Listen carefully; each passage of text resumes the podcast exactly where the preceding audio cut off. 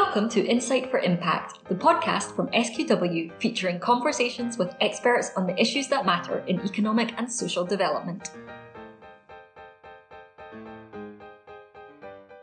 Welcome to Insight for Impact, the SQW podcast. I'm Joe Duggett, a director of SQW, and for the first podcast of 2024, we're going to be looking forward to consider what the next 12 months might hold for economic and social development. I'll be discussing with my colleagues Lauren Roberts, Graham Thom, Osman Anwar, and Christine Doel what to look out for in 2024 in health and social care, employment and skills, innovation and enterprise, and local economic development. These discussions are naturally framed by the prospects of a likely general election, which we now think will be in the second half of the year. This is likely to influence the decisions and thinking of those involved in economic and social development in the coming months However, there are also ongoing challenges, new issues, and emerging opportunities across the economic and social development landscape, both nationally and locally, as we enter the new year that are important and sit to some extent outside of this political cycle. So, as we look into 2024, whilst the election is clearly important and we'll consider it fully in this podcast, the world isn't going to stand still. In that context, I'm delighted to be joined by Lauren Roberts, who leads much of our work in health and social care. Lauren, welcome back to the podcast. Thanks, Joe. Really pleased to be talking to you today.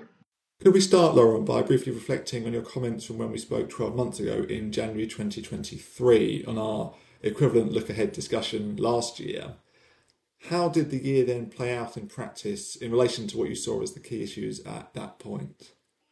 Yeah, absolutely. So if we think back to the podcast that we recorded 12 months ago, a lot of our conversation focused on the importance of workforce issues in health and social care and also the expected publication of the long awaited NHS long term workforce plan.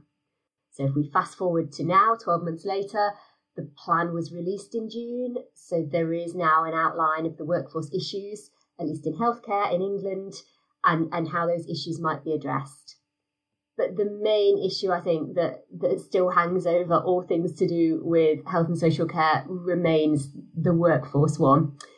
And workforce in the NHS and social care is an area that we in SQW have conducted a fair amount of studies in. So when you think about the the long term workforce plan, obviously it's been launched, but it, it obviously hasn't solved everything yet, and certainly won't do so in the short term that we're talking about workforce is probably not a massive surprise to, to you or indeed our listeners. Um, but it really does remain a key factor underpinning, you know, the ongoing waiting time and access issues, and really affecting patient, service user, and staff experience. And when I'm talking today, I'll be talking about England specific figures and examples, but the experience in England is by no means unique, and this will be seen across the UK. Thanks, Lauren.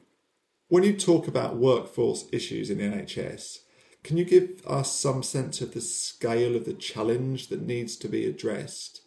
And what does that mean in practice? So the, the plan itself notes locally reported vacancies of 112,000 in healthcare in England alone. And, you know, we've, we've got an ageing population. So if the shortfall isn't addressed, then the forecasts, including those in the plan, suggests that we might end up with a shortage of, of up to 360,000 staff in healthcare in 12 to 13 years' time. And that doesn't cover the shortage of staff in social care too. And we know that's been a sector that's struggled to recruit and retain staff. So when you look at a recent publication by Skills for Care, they reported a couple of months ago that there were over 150,000 vacancies in social care in 2022 to 23. So we're really talking about huge numbers here. And that's about 10% of social care posts that, that weren't filled. And that proportion of vacancies was actually a reduction compared with what was seen in the previous year. So clearly, staff shortages is a major issue that will continue to impact on health and social care in 2024. Are there other issues we should be looking out for in this area? Well, obviously, there have been further strikes throughout 2023 with industrial action at various different points by nurses, ambulance staff, junior doctors, consultants. And obviously, the industrial action by junior doctors is due to continue into the new year. So, now this is again something we reflected on 12 months ago when we recorded the last podcast looking forward. And whilst not all of those groups are still involved in industrial action currently, there remain some underlying tensions regarding pay and conditions. And I think there's a real risk there that we might return to that wider strike action in 2024. And then when we think about NHS England's own operational statistics that were released in December, they showed that since the strikes began, over a million acute inpatient and outpatient appointments have been rescheduled. So we're really talking about widespread workforce issues which persist, and they obviously affect patient and service user experience and care access, as well as staff morale. And that point on staff morale feels like a really important one and an interesting one for us to touch on. So CQC released their latest State of Care publication, and that presents details of a health and social care workforce in England, which is overworked, stressed, exhausted. I think they were the phrases that CQC used. Um, and itself is sometimes becoming ill as a result and potentially leading to more staff absence. And there's a risk there around that continuous cycle of illness, absence, stress, etc. Thanks, Lauren. Clearly, quite a challenging and sobering set of issues for the health and social care sector in England. And as you said, it's a similar overall picture across the rest of the UK. In the spirit of trying to keep hold of the optimism and excitement that comes with New Year celebrations, are there any particular more encouraging or positive developments that you think will be important for 2024? In 2024, there will be over 200 more medical training places in universities. So there are some steps being taken to increase the homegrown talent pipeline of medics. There's also a shift in terms of the types of roles being used. So there's increasing use of physician associate roles in the NHS workforce. And these are not new, they were introduced a few years ago to support doctors in diagnosing patients and managing care albeit not without some uh, some concerns being raised recently about patient awareness and understanding regarding their role. And there have also been the introduction of new services to try to better meet people's needs, either at an earlier stage or via alternative provision. So, for example, there's now a specialist perinatal mental health service in all parts of England. That was announced recently by NHS England. And last year, those services treated over 50,000 patients. I mentioned in the introduction to the podcast the likely general election in 2024 and health and more recently social care are always high profile issues at general elections. At this point, conscious that we've yet to see manifestos and there's a lot of water to pass under the bridge before polling day, what can we say about the potential implications for health and social care? So Labour have said that they don't plan to fundamentally restructure the NHS, but they have placed emphasis on community care and providing care closer to home. And they've talked about allocating over a billion pound for overtime payments for staff to really try and tackle those waiting lists that I've been talking about. Um, so paying, for example, for more operations, appointments or scans with working evenings and weekends so that staff can work through that waiting list.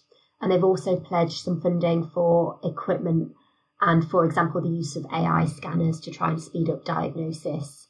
So we're likely to see I think, further emphasis on health and social care and staffing issues or workforce issues over the coming year, and ongoing challenges and issues will remain that will take some resolving.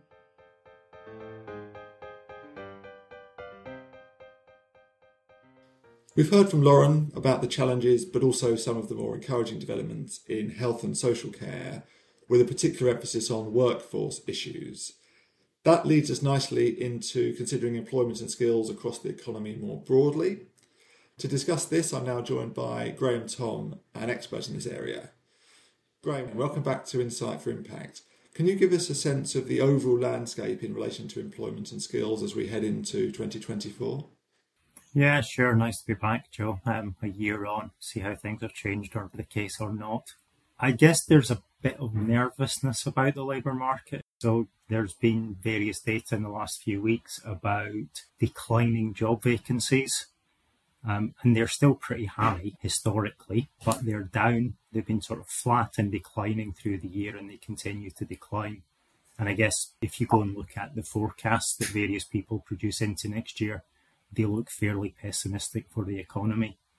and therefore for the labour market. That said, we've done better this year than people thought we would do, so I should be not too pessimistic just in case. But um, it's there's more downside than upside, I think. Are the challenges Lauren discussed in relation to workforce gaps in health and social care evident across the wider labour market? The general message about lack of supply probably is. It's very, very high profile in health and social care, but is generally an issue still for employers. Um, partly a mix of the number of people and the skills of the people that they can get, and putting those two together seems to continue to be a real challenge for the UK. In that context, you've seen government continue to respond, um, including through the autumn statement. And one of the sort of interesting part. So that's this ongoing issue, which we did talk about, I think, last year, Joe, about people who are economically inactive. And again, this is quite a lot of high profile, but um, if, if anything, it appears to be getting worse and not better. So the numbers of economically inactive are probably about the same as they were when we spoke last year. But continuing the trend for the last few years, number of people who are economically inactive and say they would like to work continues to fall. So that stock of people who potentially should be in employment and would like to be employment are not. And a big part of the government's agenda is how do we get those people back into work? The shift in the economically inactive population, interestingly, appears to be people who previously thought they had family childcare responsibilities um, moving into issues around health. So if you look back to Lauren and you can't fix the waiting lists in health, lots of these people can't work either because they're sick or they have members they need to look after are sick. And if you can't put those two together, health impacts on employment. Where we're seeing that in a lot of our work at the moment, which I think is genuinely interesting and brings up lots of issues, is how far the employment support system can help people address their health barriers and if you can remove health barriers that way, so in effect, you are on one level prioritizing people with health issues to get them back into work over others, which is quite interesting in context of NHS, but in delivery terms is really interesting about how do you integrate services, how do you make employment and health work better together. And that's coming through. So I think that's a big agenda that will continue through next year and beyond. That's really interesting, Graham. You've mentioned health related employment barriers and support. What about skills and how that may influence labour market prospects and conditions? Um, and this year, the Employer Skills Survey reported again, which is always a bit of a holy grail of robust data that we can use as practitioners to look at what's happening. And it was pretty depressing. It showed fewer employers training their employees. It showed employers spending less. It showed fewer, relatively fewer employees being trained. So you've got a kind of a pretty bad situation of employers saying they can't recruit and they can't get the right skills, and at the same time, employers not investing in their own workforce. And that strikes me as like the worst of all worlds to be in. So we've got a real challenge as practitioners to break out of that cycle. What do you think might be driving that, Graham, and influencing business decision making and actions? It's really interesting. I, I, I think there's probably a series of things behind it, and some of it's the classic about the supply of training, what's available. Are businesses investing enough? Probably not. That's a fairly general comment across the economy anyway. So a lot of the discussion is about artificial intelligence and its threat to jobs. And there's some quite good analysis being done in different places about some jobs being more exposed, some jobs changing, some jobs not changing. But at some point, I've said this now for a couple of years, and at some point I might be right, but I might not if employers can't rec- recruit people and skills that they want, there is an investment option, which is capital, machinery, technology for some jobs. And I think that's not happened at the scale I thought it would have happened at. But at some point, AI might help that tip over. So there's a bit of changing jobs and there's probably a bit of actually changing work processes to better adapt to the skills available in the economy. Thanks. In light of the issues you've raised about the labour market and economy overall, what are the policy agendas that you think will be important over the next year, including how the general election might play into this? There's probably three things I would flag which I think are worth watching. Um, in part, UK government's created quite an interesting situation. So, as part of the autumn statement, they announced a series of measures which run to 2025 and beyond. So, they've actually announced a set of things to run through the next election, if you want, which is quite clever and quite good in terms of back to work policy. And quite a bit of the thrust of those is trialing, test and learn approaches of things that might happen thereafter. Place and train for people going into work. So you can begin to see an emerging agenda. And actually, in various cases where we're working being delivered by combined authority. So if you take the devolution agenda, Labour saying it wants to devolve, a broad approach to getting people into work, you begin to see that policy agenda shaping itself up. Number two, um, possible contrast, conflict. A lot of the announcement around that back to work was actually about being tougher on people who are out of work. At the same time, there's a whole body of evidence and a series of think tank pieces about having a more people centric employment service to encourage people back to work rather than forcing them back to work. And that kind of, I think, will play out in the margins of an election. You can see different campaigns around that. And beyond that, into the sort of good work agenda, not just getting people into work, but actually what does good work look like? And that's got more and more important. I guess the final thing I would say on that is the other thing the Labour Party's announced, and this gets this gets quite a lot of publicity from different organisations already, is the apprenticeship levy, and there's a lot of noise around the apprenticeship levy, and it's almost a tax on employers because lots of them don't spend it, and Labour's got a broad commitment that says you'll get more flexibility in how you spend the levy. If you come back to our employers not spending, would that be a nudge to some to nudge them up? Possibly, but it's quite interesting they're couching it in those terms of not getting rid of the levy, but increasing the flexibilities around it.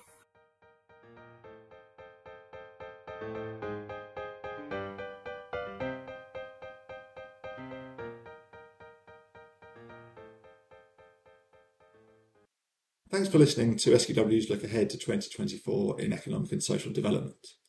We've heard from Lauren Roberts and Graham Thom about health and social care and employment and skills.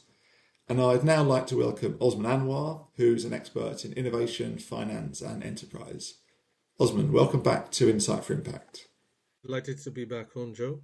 Osman, you've heard Graham talk about the concerns on the alignment of employer needs and workforce skills, and also apparent reduced levels of investment in training by businesses. You're particularly interested in the role of business innovation and enterprise more broadly. 2023 was a challenging year in this area given overall economic conditions. Can you say a bit about this for context and what that means for the prospects over the next 12 months? We have seen company insolvencies go up, the highest level since 2009. Uh, there were a combination of factors contributing to this rise. So, higher interest rates, obviously, resulting in higher cost of debt servicing, high energy bills, and the folding of zombie companies that had survived the COVID era government support. The concern is now that the insolvency trend will go into 2024.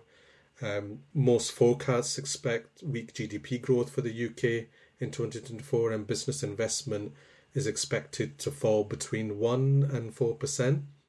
This will undoubtedly have implications for the UK's productivity growth.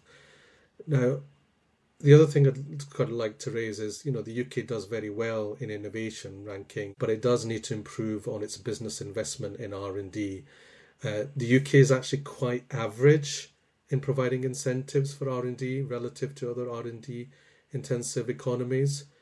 Now, we do hope to see some positive policy developments this year um, in relation to this and in other areas for innovation and business. So if you take a look at the recent government announcements, for example, in the autumn statement, those hopefully will come into play this year.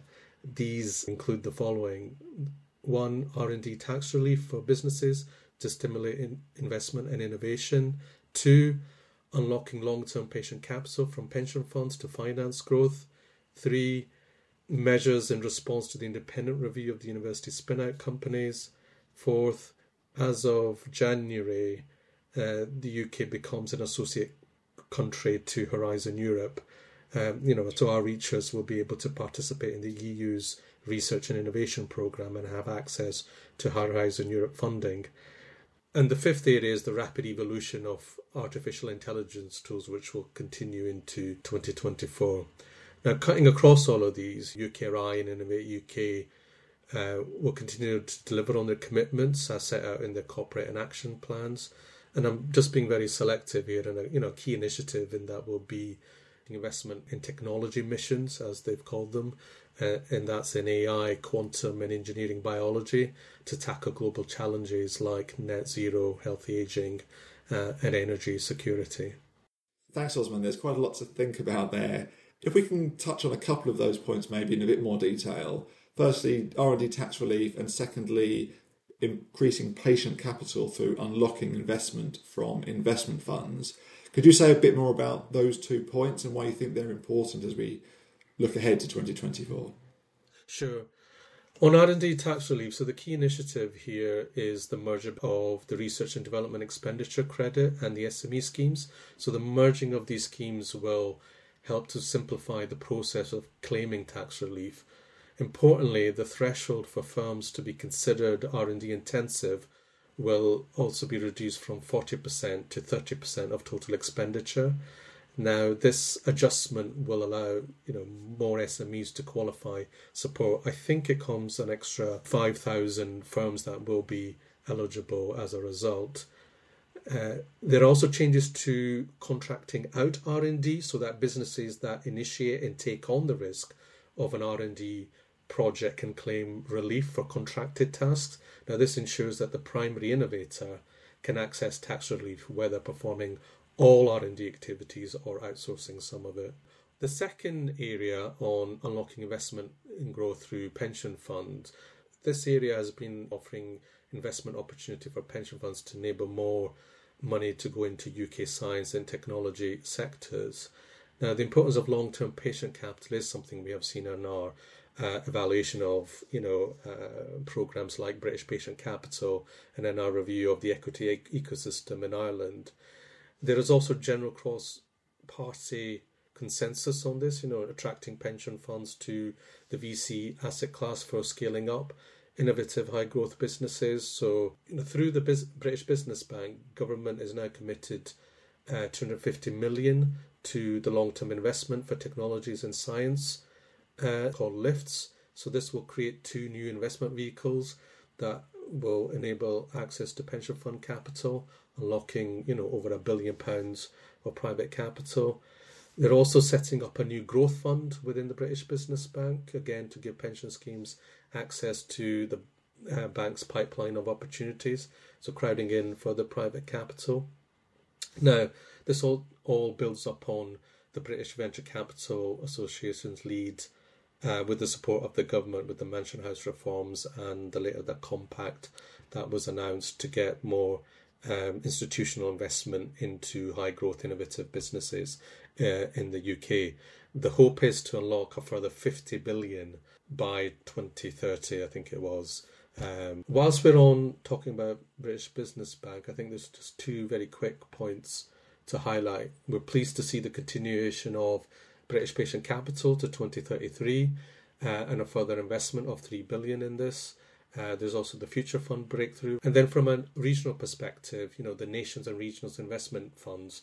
Now, these are supply side initiatives. They're welcome to make the UK more competitive uh, internationally. However, in developing um, what I can describe as a patient and more inclusive finance ecosystem, it is really going to be important to evidence financial returns and economic development outcomes. So things like jobs, business turnover, knowledge, intellectual property, um, what some refer to as the double bottom line. And then a second, I think, important point here is about ensuring that the investment goes to diverse entrepreneurs, so you know, women or from an ethnic minority group or other diverse background. And on that, listeners can check out our uh, other SQW podcast on improving diversity and venture capital. Yes, that episode of Insight for Impact with Osman and our colleague Imogen Sprackling from November last year can be found at the SQW website and relevant podcast platforms. You mentioned artificial intelligence, Osman, which interestingly is something that both Lauren and Graham also referenced. Now, this is the million dollar question, I guess, but what do you think we should be thinking about in relation to AI and its potential for influencing business behaviours and investment and innovation and economic growth more widely as we look into 2024? And what might the implications be of this? Yeah, that is a that's a tricky one. That one. I mean, certainly, as we've all seen, the development of AI has really accelerated with the release of new generative AI such as ChatGPT, Bard, Gemini, QStar under development, and we'll see more AI tools coming out in 2024. Now, the the big change I think will come from you know AI tools. We, as we know, can produce false information. Now, the technical term for this is hallucinate. Now, that was the Cambridge Dictionary Word of the Year for 2023. Um, so that is tools that can provide quite convincing information, but it's not quite accurate. So we'll see, I think, the shift from those kind of tools uh, to more which are based on logic and math, uh, so able to problem solve and be more accurate, decide what's true or not. Um, so we're getting into that territory of Alan Turing's original questions. You know, can machines think? So when this happens, you know, AI will do more tasks uh, even better uh, more accurately, take even less time, resulting in significant productivity gains. Now, so what are the implications of all of this in certainly in innovation, business development, but for the economy as a whole? Um, there are certainly trade-offs between quality uh, and speed, but as the tech develops, will this trade-off still exist? Is a question. There's certainly a piece around the adoption and diffusion of AI um, you know, these tools coming out is fine, but actually, uh, the skills that are needed um, uh, and how best to use them more widely, you know, the ad- adoption and diffusion piece will be important for, for mass take up. Um, but I do feel that government policy is always kind of playing catch up given the rate of tech development. Now, the current government uh, has a kind of a pro innovation approach to AI regulation. It's pretty light touch framework uh, and the Safety Institute, the AI Safety Institute, uh, with an initial investment of 100 million, is coming on, is going to be set up as well. So we'll see how that goes. Uh, but we all, always kind of feel it's kind of responding to the tech companies, you know, rather than being at the forefront. And then I think it would be wrong as you know not to say something around how do we actually measure the economy given the potential impact of AI on jobs and productivity, etc. And uh, evaluators and policymakers will just need to be a bit more uh, sophisticated in our thinking on how best to measure the economy. Is jobs, for example, employment um, going to be uh, the key measure as it has been historically? More broadly, the question is who wins and who loses from all of this? Is it the tech companies, the financiers of AI, the users? Uh, I mean, that's a much wider, more philosophical question, which we'll be grappling with in the future. Thanks, Osman. Overall, looking across the various different areas you've covered, where does that take us to in terms of the prospects for innovation and enterprise over the next 12 months? If you take the flowchart for growth at the most basic level would be something like as follows. R&D inputs to innovation which results in productivity in turn leading to economic growth.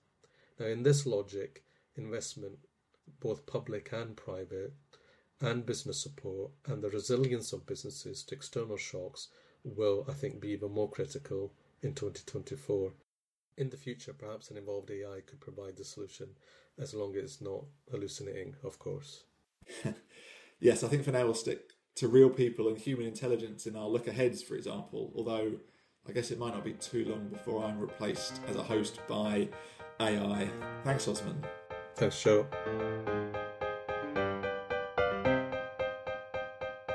For our final segment in looking ahead to 2024, I'm joined by Christine Doel, who is an expert in local economic development and innovation at a local level. Christine, how would you summarise the overall context as we head into 2024 in this space? Thanks, Joe. Well, I think as we look forward into the next year, in lots of ways, the the broader context um, for local uh, economic growth processes is, is actually quite challenging, I think. Um, you'll have seen that the Bank of England, amongst others, have produced recent forecasts in terms of national uh, GDP growth, which are really quite gloomy, um, and the expectation of rates of growth uh, that are well below historic averages into the medium term. Now, that is obviously quite challenging in itself um, once you start to translate that down to a local level. And I think where it will bite is in terms of businesses and the decisions they make, um, their ability to borrow money, to invest, and so on. And I think the, the survey evidence certainly suggests that many are increasingly cautious about this, which for lots of reasons, I think it is a concern um, locally. Where it will also bite at a local level, I suspect, is in terms of development processes that are underway, um, big schemes that are un- being constructed, and so on. Partly as a result of inflation because of cost pressures, but also the, this issue around interest rates, which um, I think if you look at interest rates historically, they're not that high at the moment. If you go back 20 years, they're, they're kind of normal, but certainly compared to what we've seen over the last 10, they're looking really different. And I think it's, it's a set of circumstances that local areas haven't had to think very hard about really until, until now. And, uh, it will be quite challenging in terms of economic growth as we look into 2024 and beyond. That provides us with a really good overview of the economic and operating context for local areas, where does that take us then in terms of policy? And again, recognising that the general election is on the horizon for the second half of the year as we record the discussion, but not yet confirmed. As it stands at the moment, it's, it's quite hard to know. The two main political parties, in lots of ways, are saying quite similar things, I think. Um, what you don't know is, is the sort of momentum that's placed behind them or the relative balance between them. But issues around productivity are really important nationally. Um, I think there's no dispute about that. Our productivity is poor as a nation, and that has local uh, consequences and needs local responses. Uh, clusters and other place-based approaches are likely to feature, I think, um, and I think that's good because actually it is understanding how assets work in places is, is going to be key to, to, growing the economy as we look forward. Um, housing is a major issue politically fraught, obviously, but um, locally critical and takes different forms in different places. But um, it's something that every local area is going to need to think about. Towns will feature, and perhaps that's one area where 2023 did see something a little bit different happening um, with the publication in October of the long term plan for towns. Um, the clue being in the title, and the emphasis very much on a at least a sort of 10 year horizon um, rather than lots of one year funding streams, which is really challenging when you're, trying to do something um, quite major at a local level. And actually, that document that was published um, included provision for locally led urban development corporations, which I think is a really interesting development potentially. Quite where it gets to, I don't know, but uh, in terms of the possibilities it was creating, I think that's quite interesting. And then the other big area that is going to feature, whatever the next government looks like, I'm sure, is devolution. We've seen some progress in that over the last year, particularly in relation to level four devolution, which is the kind of you know the top end of the process, I suppose, in terms of local area um, possibilities and some really quite radical potential possibilities coming out of that. I think the risk of it, though, is that we're left with a complete patchwork quilt of arrangements across, um, certainly across England. And for people who are not sort of in this world day and night, if you like, in terms of public policy, it's going to be really confusing as to who does what and how things happen. Um, but that's the environment I think that we're heading towards and one that we're going to have to navigate and negotiate as we look forward. You make the point about the complexity and changing nature of the institutional landscape and different tiers of organisations with responsibilities for local economic growth. An example of that in England is the transition from local enterprise partnerships with functions part to local authorities or combined authorities where relevant. Can you say a bit more about this and the capacity for local economic growth going forward? Yes, well, interestingly, government has just literally a week or two ago published some new guidance on this. Um, and one of the things it's emphasised actually is the ongoing importance of local economic strategy. Um, the responsibility for that will shift to the upper tier authorities or MCAs where they're in place. But the fact of having an economic strategy is there to stay by the looks of it. And I think that's because of this overarching concern about growth nationwide and the fact that local areas really do matter in relation to it. Um, the guidance is quite high level and I don't know what's there that hasn't been published, if you like, but just reading it through, I think what's important actually is some of what it doesn't say.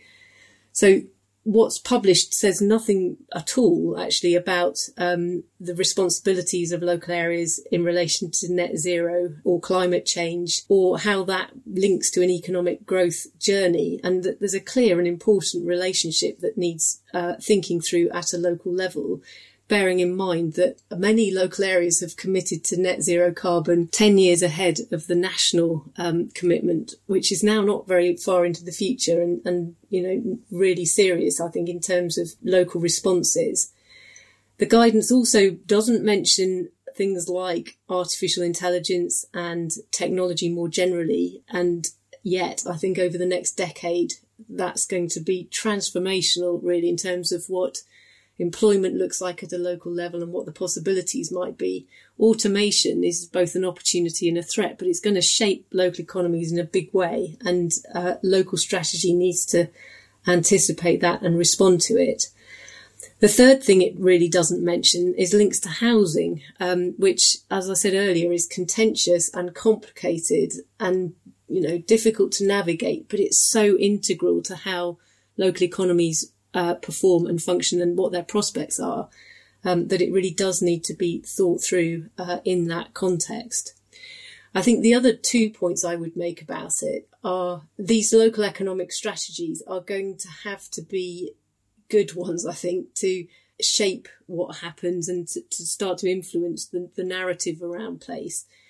Uh, but they're coinciding with local government situation, which is really serious um, in many areas. I think in terms of local government finance and the pressures on budgets and so on.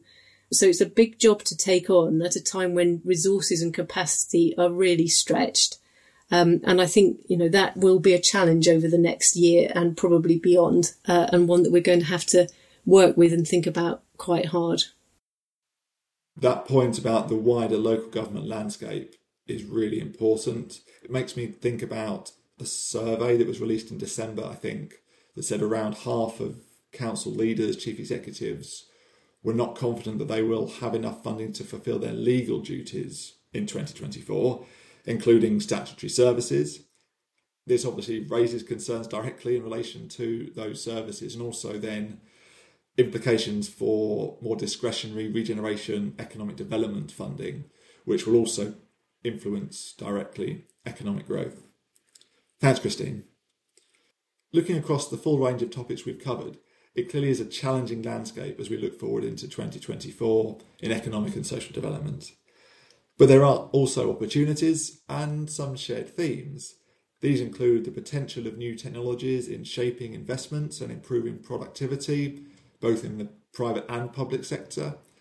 And despite the backdrop of an upcoming general election, actually some areas of broad political consensus, including related to the devolution of decision making, the importance of long-term investment in R&D and innovation, and actually the continuity of provision in key public services and a recognition in principle at least of the importance for planning for the longer term both at local and national levels. Thanks again to my guests looking ahead to 2024, and thank you for listening to Insight for Impact. You've been listening to Insight for Impact, the podcast from SQW. To learn more about SQW, our people, and our latest thinking, please visit our website at sqw.co.uk. And if you have any further feedback or thoughts on the podcast, or would like to suggest a topic for future episodes, please get in touch with us via LinkedIn and Twitter using the handle at SQW.